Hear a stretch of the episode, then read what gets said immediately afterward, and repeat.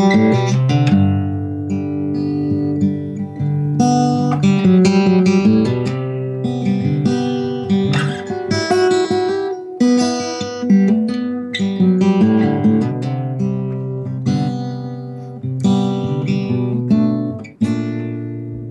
back to Composer Quest. I'm your composer host, Charlie McCarron, and this podcast is my way of sharing advice from all sorts of creative music makers. Over 100 interviews are available for free at composerquest.com, or you can subscribe through iTunes, Stitcher, or any other podcast app. In this episode, we get to hear from a young composer making his way out in LA. Alex Ruger has been scoring a bunch of films and rescoring classic Hollywood films just for fun. He likes the challenge of coming up with score for scenes that, as he puts it, really weren't meant to have music, like the intense Hal versus Dave scene in 2001 A Space Odyssey.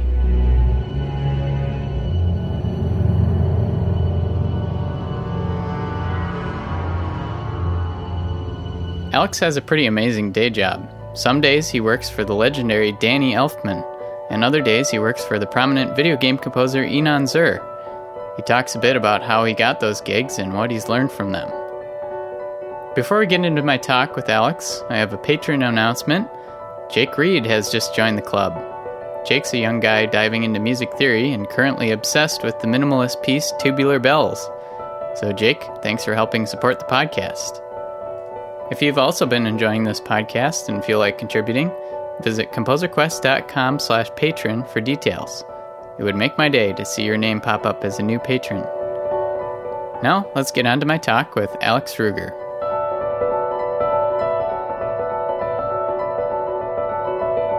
Alex, thank you for coming on Composer Quest here. Yeah, thanks. Yeah. So, I've been listening to your podcast, Uncomposed. Oh, yes, that's, yes. That's really fun. Yeah. I yeah, I had a 4-hour drive to Iowa so I listened to your first episode, which is oh the most ridiculously long and somehow still engaging podcast episode. Yeah. No, that was that was hilarious. And the, the funny thing about it was like we, we didn't even notice that all the time went by. Like when we were done, we are like, how long was that? Like an hour and a half, maybe two hours. We're like, oh wow, it was a Lord of the Rings film.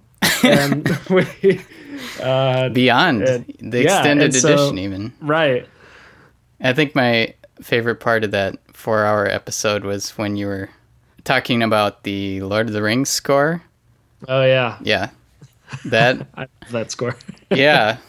Oh, it's awesome uh, that you can just bring what, that up. What was I what was I saying about that? There was uh, uh I think he was talking was, about like the different modes that Yeah, yeah, and all of the Oh yeah, I remember one thing was uh how the two themes for uh Rohan and Gondor are built they they don't have the same chord progression but they have the same chords and they're just kind of switched around a little bit um, which i thought was really cool. They they kind of like sort of fit together like two two sides of the same coin sort of. Hmm. um, yeah man i i love that score. It's endlessly brilliant. Yeah. Yeah. And the i think you're also explaining like the wood elves or and the oh, other yeah. different kinds of elves have yeah. what did they what's the mode? Well, the the cool thing, I I don't know like if Howard Shore was actually thinking this when he wrote it, but um, I like how he sat on just a single pedal tone and just did different modes over that pedal, which is kind of how like a, a lot of Greek music was, you know, kind of like the original modal music. A lot of it was built around that same idea. And so there's the like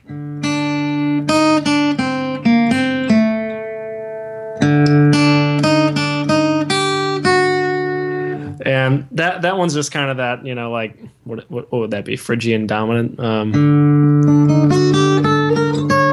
uh, but then my my favorite elf music part is uh, in Fellowship when Sam and Frodo are like they just begun on their journey and uh, there's like one evening when they when they see the wood elves leaving for the Grey Havens and uh, the the vocal music that they're singing there is just beautiful and it's like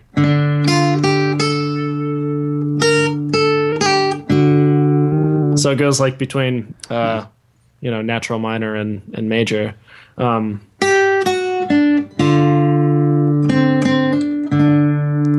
it's just so so beautiful, and the of course the Elven language is just incredible. So yeah, I'm a I'm a total geek for both Tolkien and that score. I just I love it. Yeah, You should start a sub podcast just dedicated to that. That yeah. I, I could I could do it. I- oh man, just do it like cue by cue. yeah. Just break down every single cue and just make it like a like a six year long journey and just yeah. yeah. It seems like you're just a catalog of film scores and composer techniques from films. Because, like, yeah, I, don't- listen to a lot of them. yeah. I was looking at your rescoring um, Oh, yeah. for different films, and I really, really appreciated the Inception one.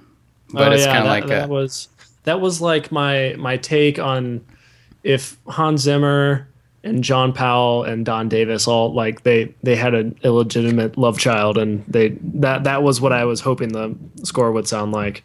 Yeah.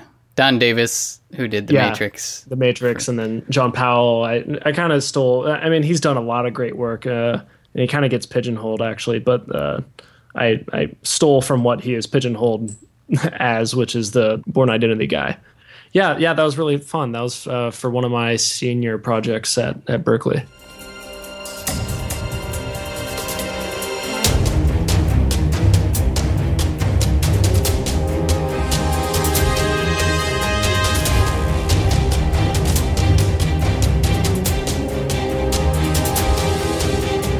The other one that I thought was interesting was your Saving Private Ryan. Uh, Oh, man. the beach Yeah. scene. Oh God, I forgot about that. Yeah, and it's interesting in your notes how you talk about how both John Williams and Steven Spielberg agreed that there shouldn't be music, but Yeah, I Yet- agree. I mean, that's one of those scenes where, like, you know, half the people will just leave the theater because it, uh, it's not even just how disturbing it is, but also it's just that powerful and that real. And any sort of music that you add to to a scene like that instantly makes it feel contrived. And uh, I mean, there's tons of examples like that. Like, uh, well, another movie that I rescored, well, not the whole movie, but a scene was uh, from 2001. yeah, And uh, of course, I mean that that film does have music in it, but there's like crazy long stretches of no music, and then things like you know No Country for Old Men, which I, I plan on actually doing a rescore of. Um, cool. again, yeah, I'm, I'm not even rescoring things. I don't know why I'm calling it a rescore because there's I'm not actually rescoring. Just- Yeah. I'm just finding things with with no music. But, But I the- mean, they're they're interesting challenges. Yeah. you know, there's there's in all of those examples, the best possible way to score it is to not score it.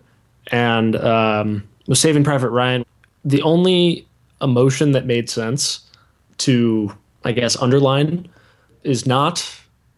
You can't do like the heroic aspect because it's like we're not witnessing heroics. We're witnessing like kids who are scared out of their minds, uh, which I, I guess is a form of heroism, but it's not. It's not the you know standard cinematic like you know Luke Skywalker like swinging over the the thing Yeah. in A New Hope sort of heroism. It's it's not like that. It's it's like real.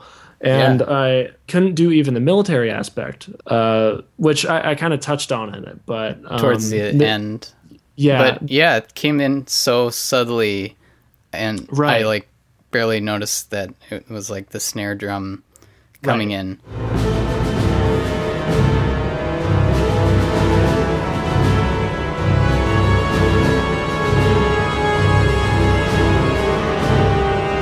I thought it worked actually really well yeah, at that point. Thanks. Yeah, the and actually the part that I was thinking was sort of military esque was actually kind of a twisted version of it, and I was actually I was kind of blatantly ripping off of um, Charles Ives, uh, the the unanswered question. Um, Oh, with uh, with when the when they're underwater with the yeah the trumpet part is Yeah. is extremely just total rip off. Um,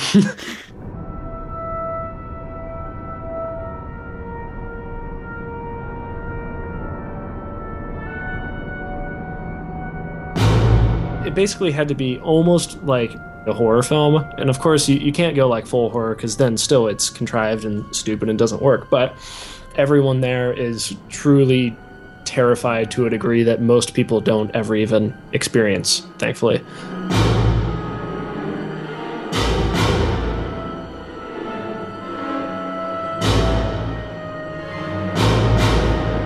At that point, I was pretty much brand new to scoring. I think that was the second thing I ever scored.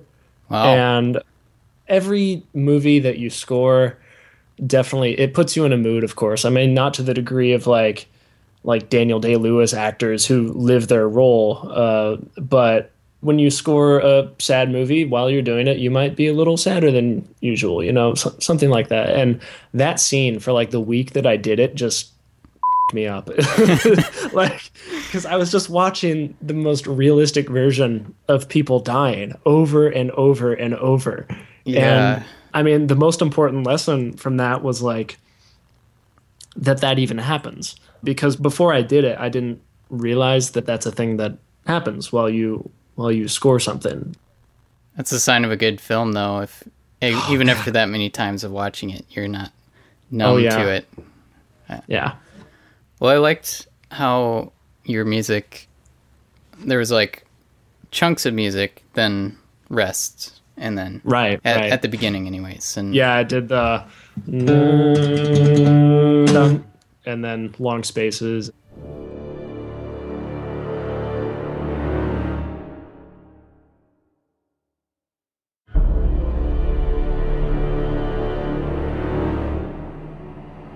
My teacher, Mason Daring, he's a veteran composer in his own right. He's he's incredible, and uh, he really hammered into me that that score had to be not understated because if it's too understated, then it doesn't really justify it being there. It's kind of like a person with social anxiety. It kind of gives that that feeling of like not feeling like it belongs.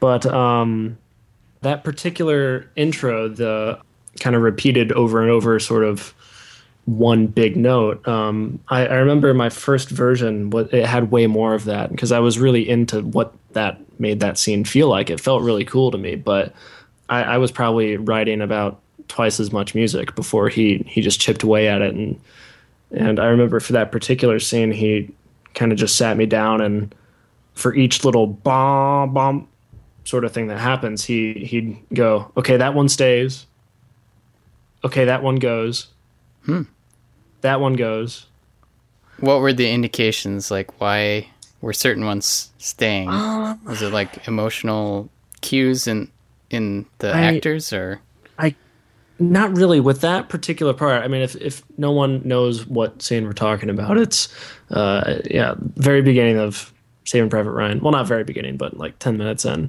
as the D Day scene, and um, this particular part is when it shows like the the beach and it shows all of the the metal things on the beach, and then it cuts to the boats coming up to the the shore, and um, it's hard to actually put a concrete like this is why this works and this is why this doesn't sort of reasoning to the timing of those hits um, and that actually kind of ra- raises a larger question with film scoring which is um, I don't. You just kind of have to feel it, I guess. Uh, uh, there's there's only so much studying that you can do of drama and how things work dramatically, because after that, it's just after so much studying, it's just feeling and just this works because it works. It kind of is a self evident thing, I guess.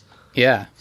Well, Yeah. yeah, it's a it's a good question. Like, if you do that thing where you pause and then bring music back in, it's almost like if it's too matched up with the scene somehow, it would be too on the nose and uh, yeah, Yeah, I don't know. Yeah, it'd be like it'd be like a guy who overtalks during a conversation, just like just just too much. Like like yeah, man, I, I get what you're saying. Just you know, chill out, sort of thing. Um, and yeah, with with that scene in particular, and scenes like it, there's a very fine line between too little and too much. yeah, Yeah, yeah. I I watched your 2001 Space Odyssey That was re- fun. rescore because Yeah. that's one of my favorite movies ever. And oh, me too. at first, I was like, "Oh man, should there be score here?" But actually, yeah, by the end of it, I felt like I appreciated it because you get in the the headspace of Right. Dave, right. Uh, which you don't really as much. You, you do a little bit in 2001, but I don't know. He's Well, kind of like a. All the I mean- characters are kind of like. Yeah. Yeah, that that particular rescore was kind of weird. It was like I was trying to do something that felt like it belonged for the time period. I even kind of mixed it in a way that made it feel right. Like the Yeah. like the strings in particular kind of actually very much sound like they were, you know, recorded on tape and are just kind of old.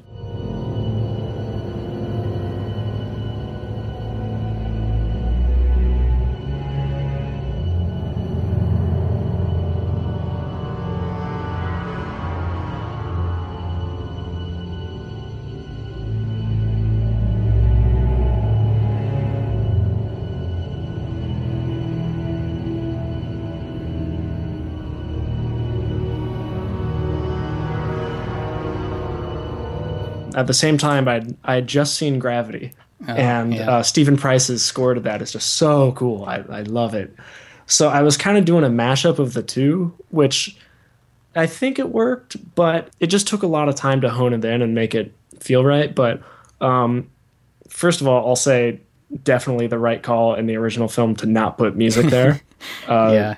same just same deal like that scene is just so i mean that whole Yeah. movie is just so quiet and just awesome it's so terrifying But the I- I yeah, it. but the sound effects when there's no music are so amplified. Like Right. when the emergency oh yeah it's noises just come beep, on, then beep, yeah. over and over and over yeah and um, it's funny you mentioned that because I, I wanted to actually use those as a kind of part of the score but I, I consciously stayed away from using synths because I, I, I don't know there, there's something creepier about a, an orchestra played weirdly than using any sort of electronic elements and uh, that's a cue that I've taken from uh, Jonny Greenwood with his work, especially on uh, "There Will Be Blood." I, I love Oh, that score. yeah, that is so good. Oh yeah, The- and, uh, Oh man, every scene that has music in it, the the music is like another character almost, or Yeah. it's like totally Actually, the- changes the mood. The way that I've described it before is that it has this feeling of almost not fitting the film. Yeah. Um, for the first like like well that very opening shot of the film where it's the big wide shot and it's the and the, it's the strings coming together doing like the THX logo sort of thing. Hmm, yeah. Um, and that that cue fits perfectly. And then I, I remember like a lot of the cues where it's like the dun dun dun dun dun dun dun dun dun dun dun dun dun dun Yeah, dun dun like, the pit string parts. And a lot of those just felt like they were kind of like way too heavy handed. But then, I mean, you have a lot of time to acclimate to anything in that movie because it's what, like three hours long. So, like, b- by, by the end of the movie, though, I was just totally into it because it's kind of like he, instead of writing to the film, he just wrote a thing that was in the same headspace as Daniel Day Lewis's character, and then just forced it to fit the film. I was like, no, you're you're you're gonna work. You're you're gonna work no matter what. Um, we're we're gonna make this score and this and this film work together. And it like nine times out of ten, that just totally would not work at all. But because of what that film was going for, and just how uncomfortable and just uh, I, I don't know. It's just it's a weird, awesome movie, and it, it just is a perfect, perfect way to go. I don't think anything else would have worked. Yeah. Uh, I was listening to your score for Dead Metaphors. Oh yeah, Um, yeah, I really enjoyed that. Cool, it's interesting because it's like mostly three or so kind of themes. yeah. There's like the guitar part. Um,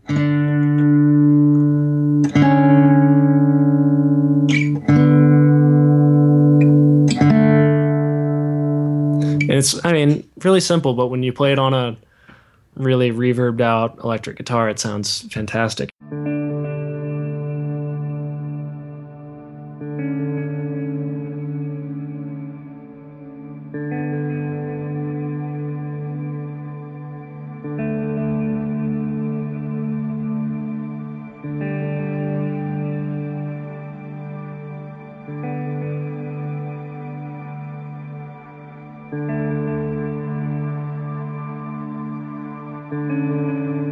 Movie is about this reclusive writer.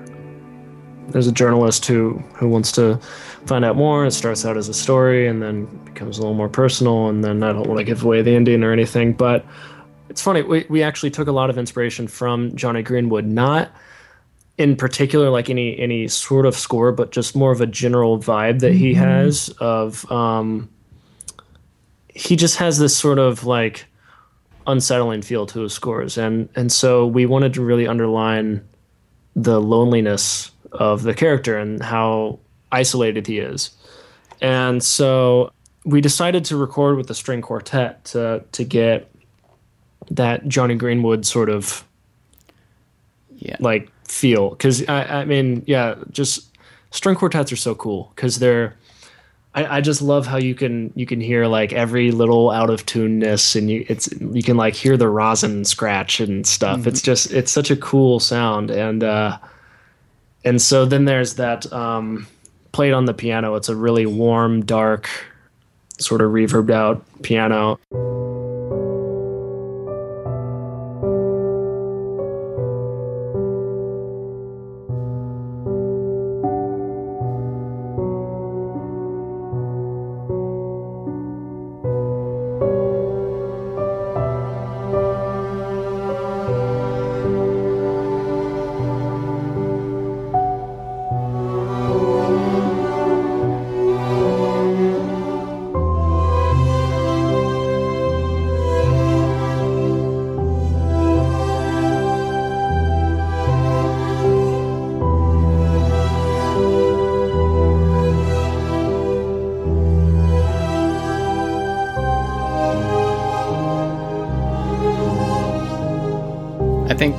favorite part uh, is around the, the second half of prodigious literary output. yes That what chords are going on there, if you remember?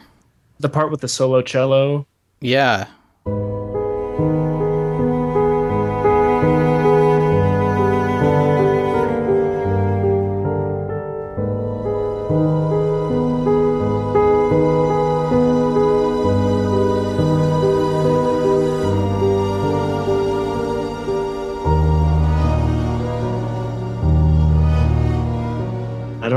key it's in. It was it's been a couple months, but if it was in like E minor, it would be holding a high high G and the piano's going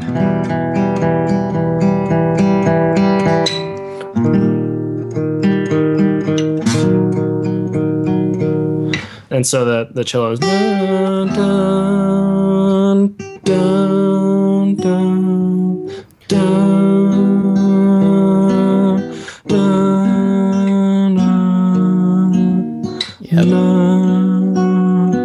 and then it has a little uh, middle line.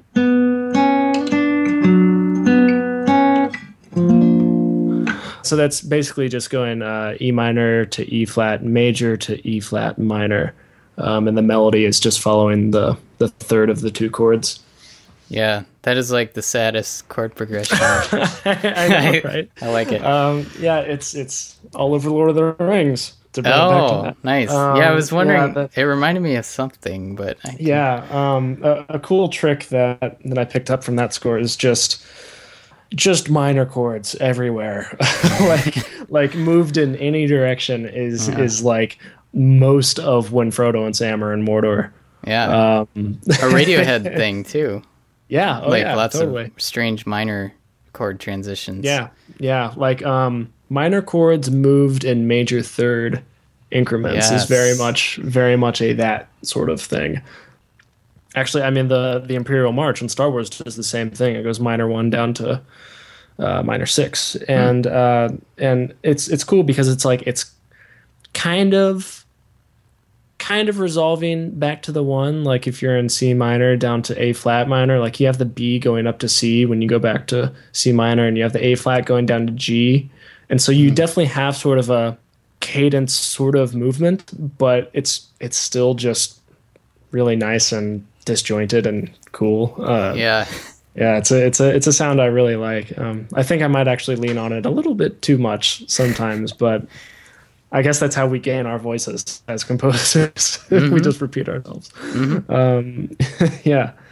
So yeah, I mean that that score was super cool, and actually, on December fifth in LA, uh, I'm going to be performing that score to picture Ooh, cool. uh, at a at a really cool film festival that a friend of mine started, which is called Arcovert. Arco like the bow um, thing, and then uh, Vert. Cool. Um, so yeah, it's it's going to be a really really cool time. Um, we have a twenty piece orchestra, cool. and I'm going to be conducting without a click, and that's going to be terrifying. Actually, we did that uh, through this podcast this summer. We had a big no way. Yeah, we I challenged composers to write film scores and my friend runs a video making group, so she challenged filmmakers to make short films, so we had this huge collaboration and then Oh, that's awesome. an 18 piece group. Uh yeah, no click. Um but we it worked. We had a really good conductor. Yeah, so- I've I've I've done it before. I, I had a really great conducting class at Berklee where it was it was conducting to film, and we did it all without a click, of course, um, using like punchers and streamers and stuff uh, for timing. So I'm gonna actually have to put together a video of my own like that for uh, the performance. And then there was a when I was at Berklee, like one of my senior projects was uh, just writing a piece for orchestra. It's up on my SoundCloud, and that's called uh, Christmas 1914 in No Man's Land.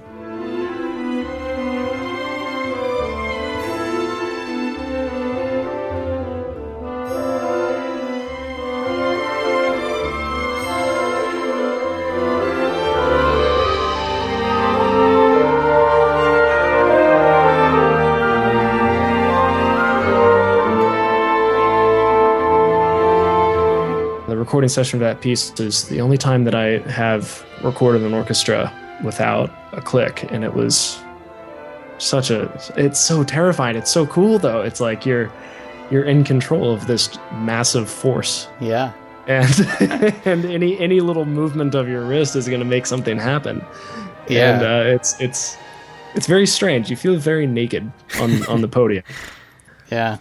That's a skill I did take a semester of conducting, but I, I feel like it would take a really long time to get actually good at it. Oh, yeah. It's it is in my opinion the hardest thing in music. Like out at all. Like out of any other thing that you can do, out of performing or composing or anything. I think at least in my experience conducting is the hardest because I mean even for, you know, that that piece that I recorded that was what, like 5 minutes long or whatever uh I mean that was very difficult and then you see people like Leonard Bernstein, you know, conducting without a score these hour long pieces, multiple hour long pieces, you know, Yeah. all the time. And it's it's this and It's knowing incredible. where every cue comes in, I'm right. sure. I got to know the Indianapolis Orchestra's uh, conductor, Christoph Urbanski is his name, and he's just amazing. And in addition to performing without a score, he rehearses without a score, and it's the most ridiculous thing I've ever seen. Like I remember at one point he's like, uh, "Flute two at bar 486. Uh, beat two should have been." Uh, like slurred instead of like like Oh really tiny little things where I was like, who is this guy? Does he Not have possible. photographic memory or I didn't actually ask him, but I don't know. He must, or maybe he just he just knows the music that well. I I don't know. It was it was something else though. It was it was really incredible to see. cool? Maybe we could talk a little film composing business. Like Ooh, what what is your average day? I mean, is this Um, like your day job sort of thing or Well, my day job at the moment, I work for two composers. Uh, I spend most of my days working for Danny Elfman, and then Awesome. uh, yeah, it's it's cool. Um, he's it's weird. He's he's been one of my favorites my whole life. So, uh, Wow. yeah, great guy. Really, really, really cool to work for. Um, and then another one is Inon Zur, who I do a lot of tech work and stuff for. Um, also, a really great guy. They're they're both fantastic to work for. And uh, so that's give or take my nine to five hours. Probably closer to like eleven to six because I try and avoid traffic in LA. Um, but uh, so in the morning before I go in, I'm sending emails, lots of emails. I'm usually just sending out emails to get gigs. I, you know, search around online on filmmaker forums and job posting sites and stuff. And I've been really, really been wanting to uh, dip my toes in the games. Uh, people like, if you're not familiar with Inon Zur, he did Fallout. He's a really big name in the in the game world, and uh, being around him has just made me really want to do some games. Um, What kind of complete, completely different philosophy from film. yeah? What have you been picking up from him? Like composing Oh God. Um, the number one thing that I picked up from Inon is writing very fast. Um, I mean, with both Danny and Inon, I don't know how much they'd want me to talk about them, uh, so I can't Oh, get too sure. heavily into it.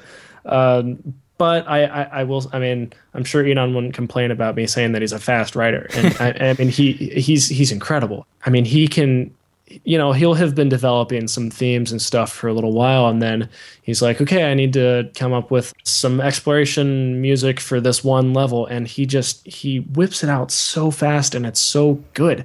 Because um, I would say to younger composers, you know, you have to be a very fast composer in this business, very fast. And it still has to be perfect, like great music. And what I've done is I've focused on writing the best possible music and not worrying about how fast I am. I just I have to make the deadline. That's number 1, but I don't go faster than I have to because then quality will suffer. And of course, eh, I'm sure every composer thinks the same way. But as you write more, your speed increases. You filter out bad ideas before you develop them too much you know you can see what the piece is going to be as you're developing it slowly like in its in its beginning stages. Sort of like composition precognition sort of thing. Um, and I, i've definitely seen that develop in my own life but seeing someone like Inon who is late 40s or early 50s i forget exactly how old he is but he's i mean he's been doing this for decades longer than i have. And it's just incredible to see someone who who has just evolved along that line and is just so fast. Uh, I'm putting together a sample library right now for for Inon. Uh, so cool. I just started that yesterday, and what goes so- into that? Like what are you, what kind of samples? um, this is kind of a collection of samples that he's recorded himself uh, over the years, and now it's like instead of you know just importing the audio into his DAW, it's like we'd like to make them like Kontakt instruments or something, so that you can just more easily write with them. A lot of it's like bowed stuff, bowed guitar, just kind of weird, cool things that you can't normally find, and you know it, it- he's not very likely to record a string sample library, so it's like something that you can actually do and put together, and you know it's your own sounds that you made. Cool. I remember hearing that you did a sample library out of vegetables Yeah, as percussion Um, or something. Yeah, that that uh man, actually it sucks. The the hard drive that was on that uh crashed and I lost all of it. Oh Uh, no. I know it's sad and uh, it's the one drive that I didn't have backed up. I'm usually so anal about I I have like of my work drive, I have like 3 backups of it. Like I'm just every day backed up. Um, but yeah, I I wanted to try my hand at making a library, and so I uh, went to a market and bought all of the cheapest, nastiest vegetables and fruit that I could find, so that I didn't spend too much money. And then I um, I covered my SM57 with a condom, so that I didn't get juice all over it. And uh, then I just experimented. So I bought like five of each and I I made like a little house out of like cardboard and newspaper so that I didn't get juices everywhere. And I just tried squishing stuff. Like I I I squished a tomato with a hammer and broke celery in front of the mic, which is a really cool snare sound. Um, and just tons of stuff. I mean, there was this one fruit called an ugly fruit. Like I'm dead serious. It's called an ugly fruit, and it's it's it seriously is like the ugliest fruit you've ever seen. It's the most apt name, but it's hilarious that that's its actual name. And Did you try eating it? Uh, I did actually. It tasted great, but I, I, uh, I took. Uh, let's see, what did I do with that one? I took a hammer to one of them, and it had a really satisfying like thumpy squish uh, that was cool for like the weirdest kick you've ever heard. Um, and then I think another one I just like threw on the ground for just a similar thing, and recorded that. Um, a lot of them I tried hitting with drumsticks just to see what those sounded like. It, it, it ended up being a pretty cool thing. And I mean, in hindsight, you know, if you're going to put together a sample library, it can get really chaotic really fast. There's, you know, just tons and tons of samples that you've made and you have to like make order out of them and think about like am i going to organize this in like velocity layers? Or am i going to put it in like one vegetable per octave? Or you know I mean, there's there's that's probably the also, first time you know, that's been said that sentence. One vegetable per octave yeah. Um I mean, you can get endlessly deep with it. Uh, like you could make it so that you know different velocity layers will instead like it'll be the same sample, but you can have it like you know open up a filter with the harder you you press, the higher the velocity will like be a super open filter or lower yeah. would be super closed or I mean there's there's a whole lot of ways that you can put it together and I think it's best to pretty much plan out all of that before you do it. And I mean I I'm I've done it once and I'm about to do it a second time. Uh, so I I don't really know what I'm talking about with it, but it's it was fun. Yeah, yeah. At one point, we had a harpsichord in our house, and I thought that would be a perfect instrument to do a sample library of. Not oh yeah, I'm sure it exists, but it would be way easier because each note is just the same volume every time. So right, right. Um, and actually, I know that uh, um, Gautier. Oh, um, he's made a lot of his own uh, sampled instruments. I, I think one really cool one was he did a dulcimer, and then I think another one was like acoustic guitar with mallets, which is an awesome oh. sound. It's like it's like a dulcimer, but like just a little different. So yeah, he's he's super into that, and I I, I really like that idea because if you were to sample like a guitar or something, you're going to start writing things that are played differently than that instrument. You know, like if I'm playing a key, uh, acoustic guitar library on a on a keyboard, then I'm going to be playing keyboardy things instead of guitar things. I'm going to play chord voicings that are impossible to play on a guitar. Yeah.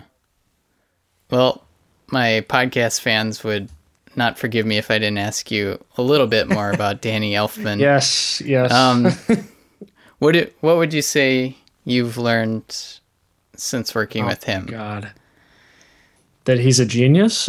I guess. um, I mean, definitely the the a lot of the similar stuff that I said about Inon, you know, just being fast, but the more important thing that I've taken away from it would actually be just like understanding what it takes and like the quality that you have to produce to be at that level. I mean, the guy's just insane. And I, I have also done, uh, I've hung around with and, and done a lot of uh, like technical work for his orchestrator Steve Bartek, and I mean they're you know dynamic duo of, of film scores. I mean Steve is just a genius as well. So basically, it's been kind of a a constant blowing of my mind. How did you end up getting that gig? Um, like most gigs in this business, it was through knowing someone. Uh, Inon and Danny have the same mixer. Uh, his name is Noah Scott Snyder, just this amazing mix engineer.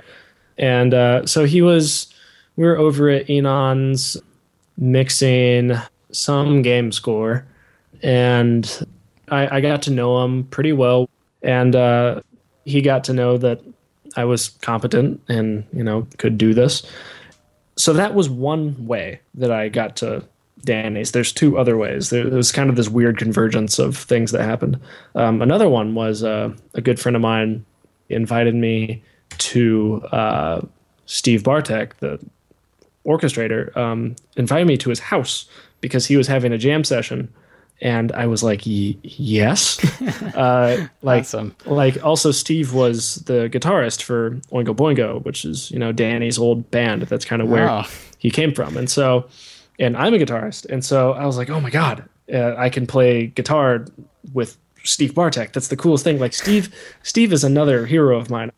And so I was like, hell yes, I will go to his house and play guitar and eat lunch and just hang out and I did, and it was great, and it was just a super fun day. And Steve is like one of the nicest guys you'll ever meet, and we like traded guitar solos on like "Whole Lot of Love" or something like that, and it was, it was so cool. And I, I mean, I was just nerding out, and I thought that was the end of it. I was like, okay, that's the one time that I met and like played guitar with Steve Bartek, and I was like, okay, back to my normal boring life. Then, um, around the same time, I met with one of the Berklee Los Angeles alumni coordinator people. Um, her name's Justine, and she's awesome. And she looked at my resume and she thought that since moving here, I'd done quite a lot. And so I was someone that she could pitch for this job that had come up over at Danny Elfman's. And they, they just needed some extra work over at his studio. And same thing. I was like, hell yes, please send my resume yeah. over and I really didn't expect anything to happen with it. I really like if you, if you're going to be a film composer in Hollywood, you really need to get used to rejection. Um, most assistant positions I haven't gotten for one reason or another. Uh, most films I don't get. Like this is not me. This is just how it is. This is how it goes. It's a very saturated market, and just most things don't happen and this was the biggest one that I'd applied for yet. And so I was thinking, like, this is no, there's no way this is going to happen. Um, and then I got a call from his assistant the next day, and I had actually met her at Steve's.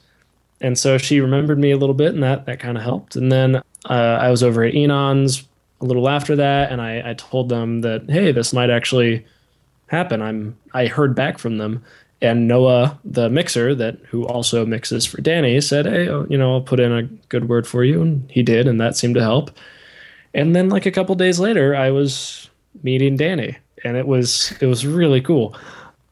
So, I guess the lesson there for for uh, emerging composers, I mean, this is something that I have to remind myself a lot. Is just you know just stick with it, I guess. Like if you had talked to me a week before that and said, "Oh yeah, in, in a week you're going to be working for for Danny," I would have thought you were crazy. So yeah, you just weird stuff happens in this yeah. in this business and and it just happens out of the blue too. It happens very quickly. Yeah. Every single person that you meet in this business like this is the selfish reason to be nice to people the first reason to be nice to people is to be a good person because that's good. Um, like, please, everyone, just be you know nice and cool and be good people just for the sake of that. But also just realize that in this business, everyone you meet probably knows someone that can help you out, and oftentimes they do. Um, I mean, I got hooked up with Inon in a similar way. A friend of mine put together a studio, and he needed someone who knew Cubase and I work in Cubase. And so I said, cool, come over. And then there you go. And hmm. if you're just friends with people, like, yeah, I, I, guess the, the thing that it boils down to is people do f- things for friends and not network people or colleagues or something like that. Like the best and most successful people are people who just have friends and they do things, you know, like when, when Danny was starting out, him and him and Tim Burton were just I mean, sure, they started out as a composer director relationship sort of thing, but they're just friends doing cool stuff. I mean, Nightmare Before Christmas was not this massive phenomenon that it is now when they made it. At the time, it was just this weird thing that they did, and it just happened to become huge. And I think, yeah, the the real lesson is just like have friends and do cool things with them, you know, and, and, and be. But and what about be- people be who can't person. make friends? no. well, then that's a bigger problem. but uh, yeah, just you know, be be cool because I, I can guarantee that you know if if my friend had invited me over to Inon's or if my friend who invited me to Steve's, if both those times I acted like an idiot. I mean, I, neither of those things would have happened. And if I if I'd showed up to Inon's thinking like, "Oh, I know everything" or something, then he would have been like, "Okay, get the hell out of here." And same with Yeah. Steve's. Like, if I had come over being like, "Hey, man, can I get a gig?" Like the the first thing that I said, like, "Hey, can you give me some work?" He would have been like, "No, Yeah. leave." You know, like like we're here to be people who are enjoying each other's company, not you know like trying to get gigs and and I only bring that up just because I've I've seen it quite a bit. And when I was younger, I had that mentality of like, you know, gigs at all costs sort of thing. Like, hmm. you know, if I was hmm. 18 and I and I was at Steve's, I would have done that. And that's just it's not cool, number one, and also it's just counterproductive. It's it's not going to help you. Mm-hmm. Well, I have a tradition on this podcast that's started now where the the person who I just interviewed asks a question for the current interviewee. So Um, like I'm asking. Oh, okay, so okay, I no, oh I have a question for you from the last okay, interviewee. Gotcha. Cool. So Paul Cantrell, right. who I just interviewed, Hello, Paul.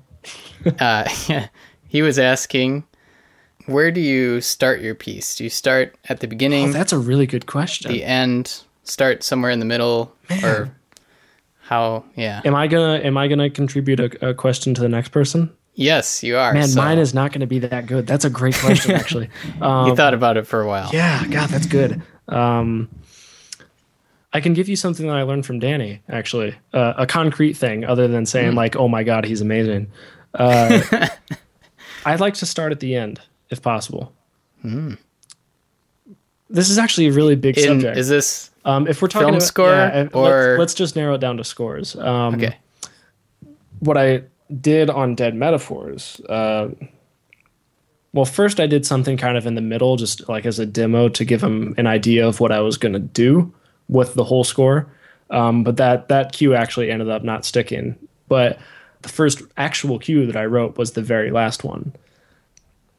I've done that a couple times, and I like the idea of starting there because it gives you some place to go it's a thing that I also you know took from John Williams uh, when he during the ET score. Um, he never actually plays the full theme up until the kid is on the bike and like you know the the whole like when everything comes together at the end that's when he plays that main theme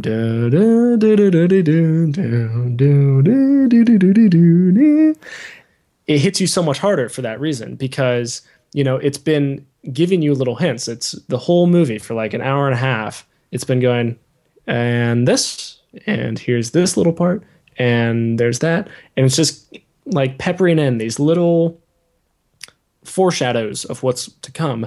And so by the time it hits you, it's something that you're familiar with. Like if it was just a piece of music that just, you know, suddenly comes out of nowhere and you've never heard it before, it wouldn't hit you as hard. And then the the Danny Elfman lesson of this whole thing is uh, he doesn't necessarily start at the end.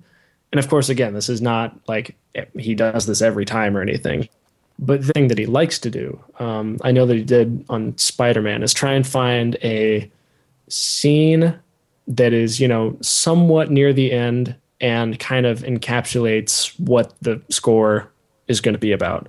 So, I mean, if you think about like the standard three act arc, that's going to be the climax, someplace kind of near the end. So, with uh, Dead Metaphors, I, I did the last cue first, and so it gave me a point to arrive at, and it also gave me material to draw from that I could then set up to be paid off. And it, and again, this typically works best when you have a film that has a arc where something is being paid off at the end. Not every movie is like that, but when you have some sort of release or closure or something, that's when this works best. It's kind of like this is the dumbest possible way that I could describe this.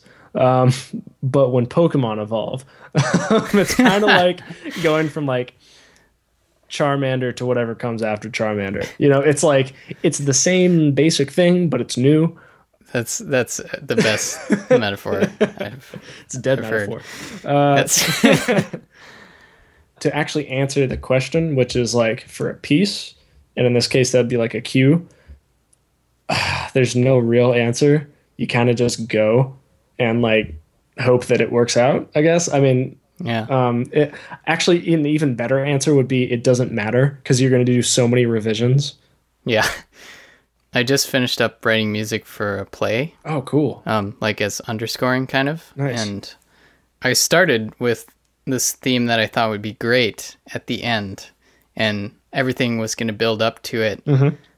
And then I realized, like, after seeing the first run through, that the play actually like disintegrates at the end. It's kind of this weird modernist play. Oh yeah. So my theme that was so perfect, I ended up throwing out because instead I had to take a theme from before and like distort it completely by the Oh. end. So Well, yeah, but was it was it cooler than what you had originally come up with though? uh, it was yeah. Cool. The the other piece worked as a piece on its own, but right and that's to, to talk about things that uh, emerging composers should think about um, that's a really important distinction to make is working as a piece on its own and working within the context of the play or the film or whatever Um, Yeah. yeah What's your question for the next oh god guest? um, how did you come up with the main theme for the last thing that you wrote Ooh, that's Yeah. good. Uh, I don't know if you've also noticed our other tradition on this podcast is that I challenge someone to come up with their intro theme music for their episode.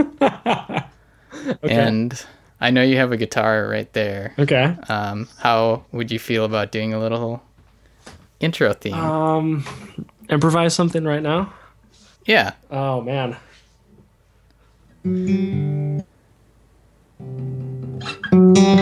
Let's see. Thank you.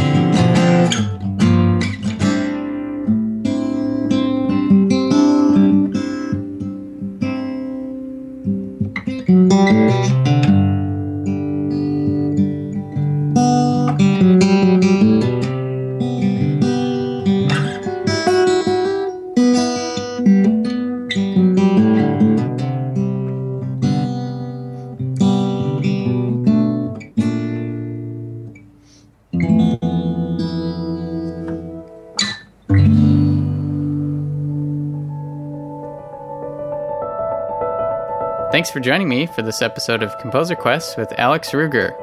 For more of his music, visit alexruger.com, spelled R U G E R. To see his rescored film scenes, visit vimeo.com slash alexruger. And I have a link to his four-hour podcast episode that we talked about at composerquest.com slash alex. Now, time for a little segment I haven't done in a while.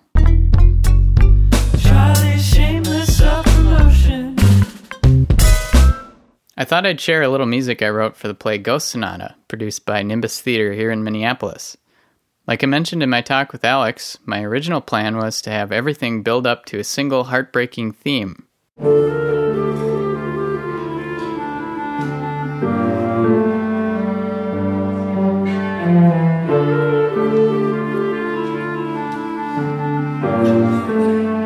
But after seeing the run through, I realized I would have to throw out this idea, since Act 3 ended in a much more disturbing and inconclusive mood. The director suggested I begin Act 3 with something Debussy like, since it starts as a naive romantic conversation, then transition to something like Stravinsky's Rite of Spring as the main character starts to go insane. Sounded like fun to me. As a music theory side note, one thing Debussy used a lot is parallel voice leading, which means all voices move together in the same direction, so you basically keep the same chord shape from one chord to the next. It's really easy to play on piano, too, especially when you're in the key of C like me. So I made a simple melody out of a string of first inversion chords, which to my ear have little more character than a root position chord. Plus, by being an inverted triad, you avoid parallel fifths. So here's part of my theme for the beginning of Act 3.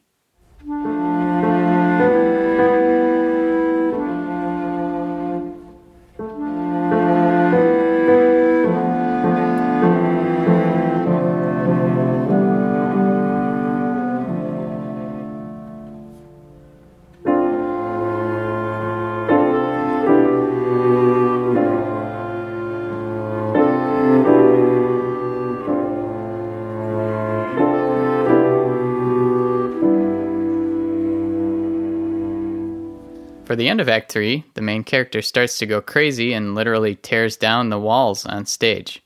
So, to complement this dark and unsettling mood, I started with a simple minor arpeggio.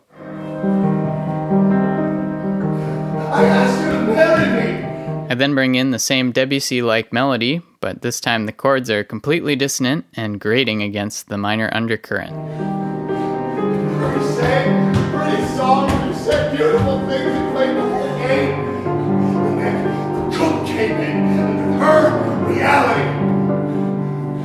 While I was writing this piece, I realized it was the first time I felt like I had a solid method for using dissonance.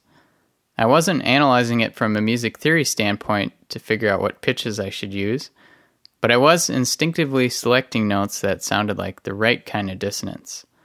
I started thinking about how dissonant music can be just as controlled and orderly as consonant music, even though we usually think of dissonant music as random and wild. Just some food for thought. Uh, anyways, thanks for listening to this rant, and I'll leave you with some more of this dissonant cue from Ghost Sonata called Poison.